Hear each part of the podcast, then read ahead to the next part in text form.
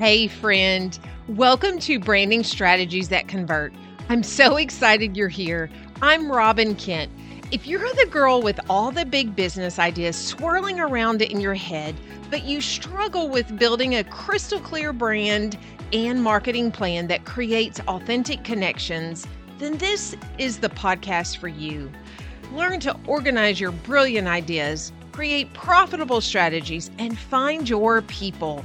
Your ideal clients are looking for you. So let's make sure they know exactly who you are, what you stand for, and what you do. Okay, today I want to talk to you about accountability. I have to come forward and tell you a little bit of backstory before I jump into three ways to stay accountable as a solo entrepreneur. Coming from the corporate and education world for almost 30 years, I always had someone who would hold me accountable, give me deadlines, give me due dates, tell me what to do. You you bet you can see the picture. You probably have been there, maybe yourself at some point in time. But 30 years of working in corporate or in education and working for someone else's plan, their business plan, their goals, and whatever that looked like. And so when I left that world seven years ago, I was like so excited because I had freedom. I already had strong work ethics. I was not worried about that but that I I was so excited that I had the freedom to make choices of leveling up my business, of working who working with who I wanted to work with and working when I wanted to work, working as much as I wanted to work, whatever that looked like. I got to choose that information. I got to make those decisions. But one of the things I knew about myself but I did not realize the impact it would have in my business. I always do best with accountability. So, you probably already have realized or heard that I am an ADHD girl. And so, an ADHD girl, if you don't know this, definitely needs some accountability, definitely needs deadlines. Like, I thrive on a deadline. Have you ever heard of the most creative work comes at the last minute? That is me. That is so me. And I have found so many of my clients that way as well. So, when I had to learn my own ways of creating accountability, I had to create new habits. I had to make new habits to actually create healthy ways to be held accountable to make sure that I continue to level up my business. I continue to move forward and I just don't do just what I have to do to work in my business, but I work on my business to always level up. When I was working in corporate and education, every once in a while, I would have a supervisor, I'd have someone over me who did not want to level up. They just thought okay, well, this is working. Why change it? Why do anything different if this is working? But working and having optimal work are two totally different things. But when you start running your own business, sometimes you are caught right smack dab in the middle of trying to just make things happen and get all of the pieces together. And you're doing this by yourself. So even though in my gut, gut and my heart, I am always wanting to level up but sometimes i can get stuck in that that space of just going okay i'm just doing this because i got to get to the next day or i have to get to the next week and we all totally have one of those and those moments and those things but i also have to remember to be accountable to always be working on my business and not just in my business so, what I want to tell you today are three ways that I use to make sure I hold myself accountable to continue to grow my business. And I also help my clients use these three ways to stay accountable as an entrepreneur running your own business. So, number one is write it down. It's not official until you write it down.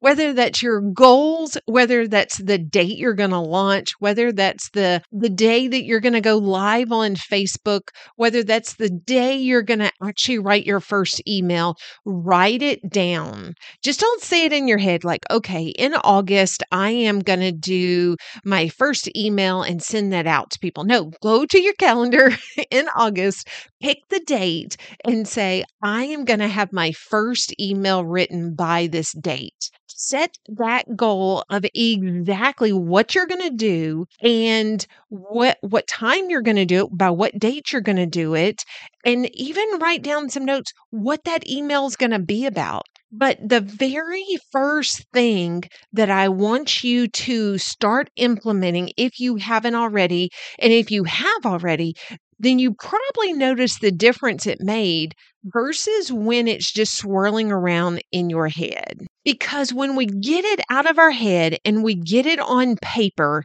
then it's just like so real. it's it's the real deal. Like we hold it accountable. So that's step 1 that I do is I make a date for when I'm going to do projects, when I'm going to get maybe like when I just launched my latest course and now I'm working on a membership. And so I have made dates of when that's going to happen and I have written it down. So the next thing that I do and I have done is I share that date. I share my goals with a mentor. I have biz besties. I have accountability partners. I have different groups that I share with them and tell them that I'm going to, like when I launched this podcast, I told them I'm going to launch the podcast in 2023. And so I even said in quarter one, and that's exactly what I did. So I launched this podcast. So I made sure I wrote it down, I set the date, but then I also went and communicated exactly what I was going to do with someone that understood that I needed to be held accountable and that I knew because of my work ethic and because of just me knowing I'm going to stick to what I say I'm going to do, then I made sure to go share it with those people that could hold me accountable could be someone, a coach that you work with. It could be your best friend. It could be your husband. It could be someone else that's in the similar business. So, so, they understand the importance of actually holding you accountable and going, Hey, Robbin, have you worked on that yet? What are the things you need to do to make sure that that happens? I have to say I am very, very blessed with many different biz besties and different accountability partners that will check in. We check in on each other, but we check in and we're able to say, okay, so you said you were going to launch this course in May. What do you need to get done before May to make sure that you're ready for that? And so, of course, then I would go and list the things that need to get done. I need emails written. I need a sales page written. I need um, sales page design. I need a social media, you know, set of things out there. And so then I would have people say, okay, so you know what you need to do. What are you going to do first? And this kind of moves me into my third way that I really hold myself accountable is because I have surrounded myself with a community of like minded individuals. So, number two was share your goals, but you could share your goals with anybody and everybody. Maybe you could post it on social media. But when I go into my third way, it's that you are actually connected in a community or in a group of like minded solopreneurs who are working on their business. They understand that day to day struggle. They understand that you're probably working on your client's work and you're trying to find the balance to actually work on your own business. They understand that it can get so bogged down that your brain is so exhausted and that, but they know and they feel your passion because you've told that to them. And so you're sharing with them specifically exactly what you are going to be doing so they can hold you accountable so that that you can give them the exact dates. I'm going to have my emails written by this date. I'm going to have my social media post done by this date do this with my clients. When I work with my clients and I ask them and I say, okay, tell me what are the next three things that you want to get accomplished in your business? And they may say, I want to become more present on social media. They may say, I want to get my lead magnet done and created and set up. Or they might say, I want to get my welcome sequence all together so that I can get that in my actual email service provider. So I take them, I take that information that they have given me their self of what they want to accomplish. And then I was like, Okay, let's prioritize this. Which one do you want to do first? Usually we have a discussion back and forth and we talk about the order that these things need to come in and how one balances to the other. And then we actually put dates down and we talk about what do you need to do to get priority one done? Because when we have our next call, when we meet next week or next time, I want to know what are you going to have done? So we come up with that and we make a list. When we come back to the next call, when we meet the next time, that's how we start off. We start off and we say, okay, so we said that you're going to have XYZ done by this time. Tell me about what you got done. Tell me how far you got done not there to grade them like they get an F if they get nothing done. I'm there to help support them and encourage them and help walk them through what needs to happen to get that done. Because I know personally that that type of accountability is what I work for, what I strive towards, and it helps push me to make sure I continue to work on my business and not just in my business. I want you to think about do you need all three of these? Do you need to write it down? Share your goals with someone, or maybe even go into a community, a bigger group of people who are just like you, who are working hard on their business? Do you need to be surrounded by those kinds of folks? One, to maybe brainstorm your ideas, and two, to be held accountable that this is when you're going to have something done so you can continue to move forward. You know what? If you are, you are just like me and pretty much all of my clients. So you are not alone. But I want to tell you this this is exactly why I am in the process of creating a membership so that you can have exactly all of these, plus so much more.